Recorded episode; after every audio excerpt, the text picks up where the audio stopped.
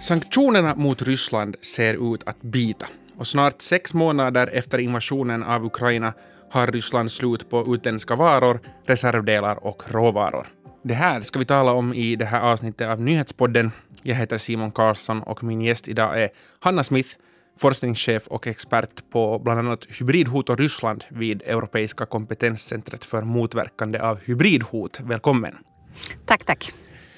Den ryska ekonomin mår alltså mycket sämre än vad Ryssland vill medge, det enligt en färsk rapport från Yale-universitetet. Enligt den så har den ryska industrin försvagats rejält och importen ska ha kollapsat helt i praktiken. Vad innebär det här, Hanna, för Ryssland? Men såklart innebär det svåra tider så att säga och den har redan varit uh, nu hela tiden i år uh, efter kriget i Ukraina började och sanktionerna uh, började så, så har det inte varit en, en lätt situation. Men just det där att Ryssland är alltid också så att den inte riktigt vill medge hur svår situation den är. De söker hela tiden olika sätt att komma på kreativa lösningar och så vidare. Så att svåra tider för, för Ryssland men samtidigt så kanske ser vi en, en Ryssland som, eh, som eh, hittar på uh, nya saker också. Mm, som du säger så, och, som det också konstateras i den här Yale-rapporten så förskönar ryska myndigheter situationen ganska mycket och plockar till exempel bara upp de fina siffrorna att visa och gömmer den dystrare statistiken. För vem vill Putin Eh, visa upp den här illusionen av att det går bra?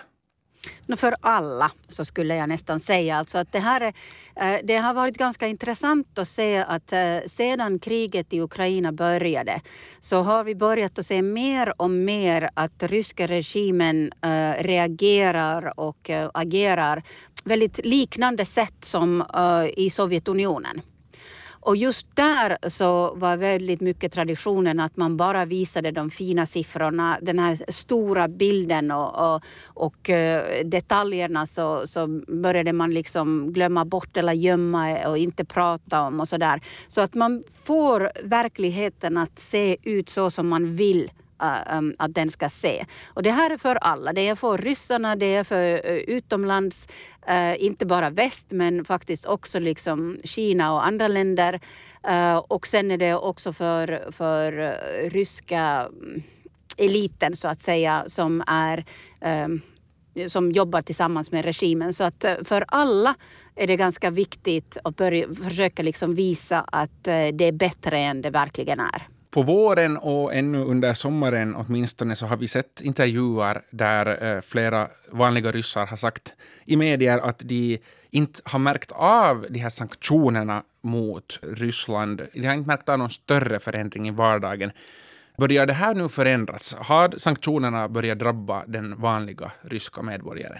No, jag tror att den har faktiskt drabbat också redan eh, nästan alla men att det är just den här är inte längre en objektiv fråga när man frågar i Ryssland eh, har du drabbats av sanktionerna? Därför att eh, då beror på vem är det som svarar. Eh, och de som eh, stödjer regimen de ganska ofta säger att nej men det är inte så, så, det är inte så hemskt dåligt och jag har inte varit drabbad, jag har fortfarande jobb eh, och, och, så vidare. Det är en, en, sak som vi måste faktiskt komma ihåg. Så att redan tyckte jag att i, i mars och så vidare så, så fick vi också nyheter eller, eller hörde om, om saker att vanliga ryssarna sa att visst nu, nu blir det bara värre och värre. Men vad längre de här sanktionerna går och situationen fortsätter så mer och mer så kommer det vara den här verkligheten se annorlunda i rysk vardag än till exempel vad regimen eh, vill medge. På vilket sätt är det då som vanliga ryssar drabbas? Är det eh, så att säga bara att de här lyxbutikerna inte finns mera eller, eller syns det också i plånböckerna och, och hem, i hemmen? No, det där är just precis det som lite varierar. Att det beror på var du jobbar, vad du gör. Alltså att äh, många som har till exempel jobbat för en företag som var ägda av någon annan än, än ryssar och, och äh, slutade eh, fungera i Ryssland så såklart där så, så syns det direkt i blomboken. Och sen är det just den här eh, lyxvarorna, en, en sak. Men visst eh, vi fin, eller syns det också för vardagliga varorna. Eh, inte så att de skulle allting vara slut, men just det där att det är kanske bara mm, eh, ost som är producerat i, i Ryssland och om man har bott i Ryssland så vet man att ost som har producerats i Ryssland smakar annorlunda än ost som har producerats till exempel i Finland. Och det är någonting som man inte kommer att säga uh, när någon intervjuar att nej, jag gillar inte den osten som jag köper in i affären. Uh, men jag äter det därför att vår regim, liksom, vi är i ett krig just nu eller väst gillar inte och sådär. Så att det, det är många sådana saker som, som inte syns när det blir en sån här Uh, särskilt om det är intervjuat av en utländsk journalist. Men bryr sig president Vladimir Putin om att hans folk Eh, drabbas av de här sanktionerna? Är det en viktig fråga för honom alls? No, såklart är det. Och där, där är det uh, också just den där att varför försöker man visa siffrorna som, som de som bästa siffrorna så att säga hela tiden. Så den också uh, visar att uh, regimen bryr sig hur, hur uh, allt är. Det är att han försöker att säga att nu är det hårda tider och vi måste liksom jobba ihop och, och köpa rysk och, uh, och eh, genom det att vi, vi är inte längre um, beroende av väst så kommer vi vara en starkare land. Så att han försöker hela tiden att måla en bild som att nu är det svåra tider men att vi, så har det varit i rysk historien innan och alltid när vi kommer ut av krig, krisen så är vi lite starkare. Ehm, och det där för mig visar att, eh, att det är en oro för ryskregimen och för Putin att, att nu är det faktiskt hårda tider. En annan grupp människor som Putin kanske oroar sig för är eh, den här ryska eliten, alltså oligarkerna, säkerhetsmaskineriets eh, olika chefer och, och, och hans övriga närmaste krets. Hur har sanktionerna påverkat den ryska eliten och vad har det för betydelse? Det där är en liten annan kategori därför att det som är lite underligt, eh, eller jag vet inte om det är underligt, men så har det liksom alltid varit att eliten eh, spelar ingen roll hurdan statssystem eller varken eh, landet är rik eller fattig eller vad som helst. Så, så eliten gör alltid bättre än vanliga folket. Och just det där att eh, visst, privata flyg så kan man inte, det kanske betalningssystemet eh, eh, har, har drabbats, man har kanske förlorat flera miljoner. Men om man fortfarande har liksom 50 miljoner, även fast man har förlorat 20 miljoner. Så, så just den här att vi måste sätta den alla till perspektivet så att de har drabbats man kan inte kanske göra på samma sätt eh, affärer längre. Man kan inte på samma sätt eh, resa. Man reser inte till Europa, man reser till, reser till Mellanöstern, till Dubai eller någonting. Så sådana saker har ändrats. Eh, man måste, så, så vardagen är inte lika lätt kanske som det var förut. Men just det där att eliten är fortfarande elit. No, men um, om vi då ser på ett halvår av sanktioner, e- eller egentligen åtta år av sanktioner, men, men det senaste halvåret har det ju trappats upp till helt nya nivåer. Um, vilka sanktioner har bitit mest? Oj, det där är faktiskt en ganska äh, svår fråga därför att äh, jag tycker att den är den här liksom Ehm, koordinationen och, och samarbete av alla sanktionerna som, som gör den att situationen är faktiskt ganska eh, svår för Ryssland. Så att just det där att man skulle kunna säga att den, till exempel de här reservdelarna så att man inte får dem. Okej, okay, man hittar vissa, vissa sätt att, att försöka att fixa situationen men det blir inte riktigt bra då eller just det där att man halkar efter i utvecklingen och så där. Så det kan vara i framtids, när man tänker eh, framåt, så kan det vara så att de har faktiskt en riktig rejäl påverkning. Men sen just den här liksom betalningssystem och eh, att inte vara med i vissa internationella system och sådär. Den är kortsiktig, den, den gör svårigheter för betalningarna, eh, problem för ditten och datten och just det där att då vissa firmor eh,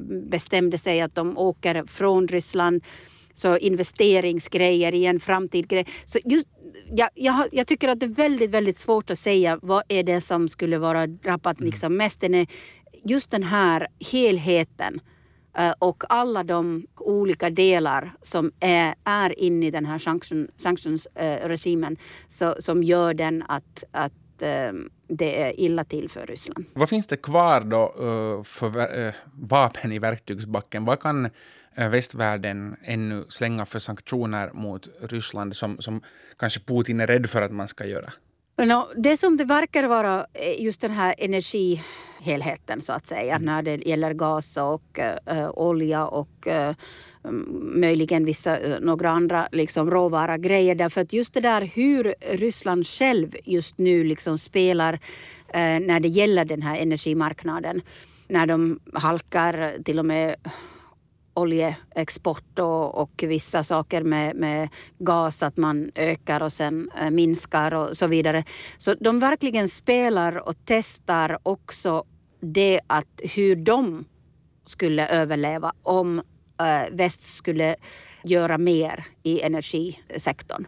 Så att äh, jag tror att det är det som, mm, om man nu tittar den från, från ryska sidan, så där eh, så verkar det vara den här lite nervositet och just det där att Ryssland försöker att vara två steg fram eller före oss i den. Så, och det för mig betyder att de är ganska nervösa när det gäller energisektorn. I, i Ryssland så, så gillar man att, att tala om det här hur, hur sanktionerna är värre för väst än för Ryssland.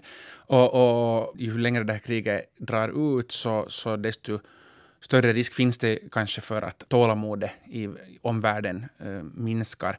Vad händer eh, om sanktionerna börjar lyftas före invasionen av Ukraina är över? Vad sänder det för, för budskap? Det skulle vara kört för oss då. Därför att eh, om, om vi först liksom spelar verkligen liksom ganska hårt och, och sätter sanktionerna som väst har nästan aldrig i ekonomin liksom gjort förut och, och säger att vi accepterar inte det här och det här är liksom eh, en, en stark sak för oss och sen efter ett tag vi säger ja, nej inte längre.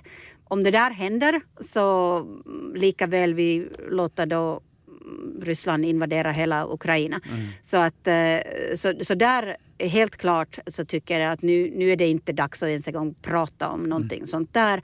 Och varför vi pratar om det där att eh, om sanktionerna fortsätter så det är liksom eh, mer, eller Ryssland vill ha den här bilden att det är mer illa till till väst, är det just det där att deras eh, synvinkel är det att väst är så svag för den här psykologiskt sätt. Mm. Och Ryssland har den här historien att alla svåra tider och kriser och sådär, så därför håller Ryssland ut men väst vill vara den som, som böjer först. Mm.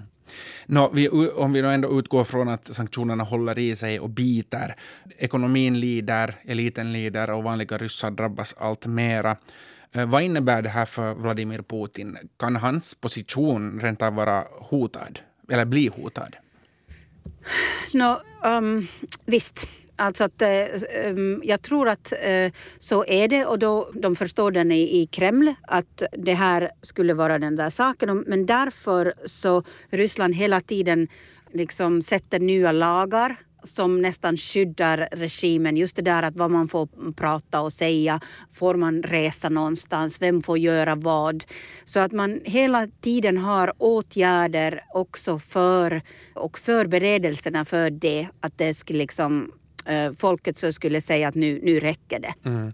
Eh, om Putin hotas, hur reagerar han då? Men det är just precis alltså det som händer just nu.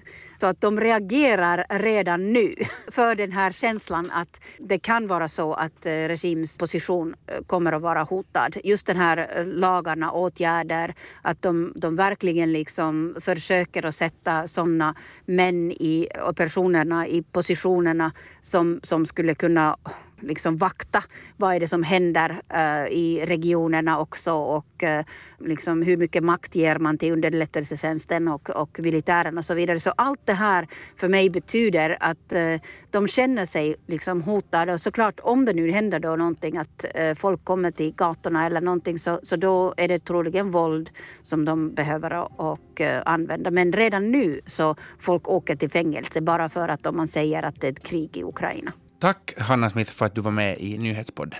Tack. Jag heter Simon Karlsson, producent är Ami Lassila och tekniken sköttes idag av Mike Grönros. Fortsätt lyssna på oss.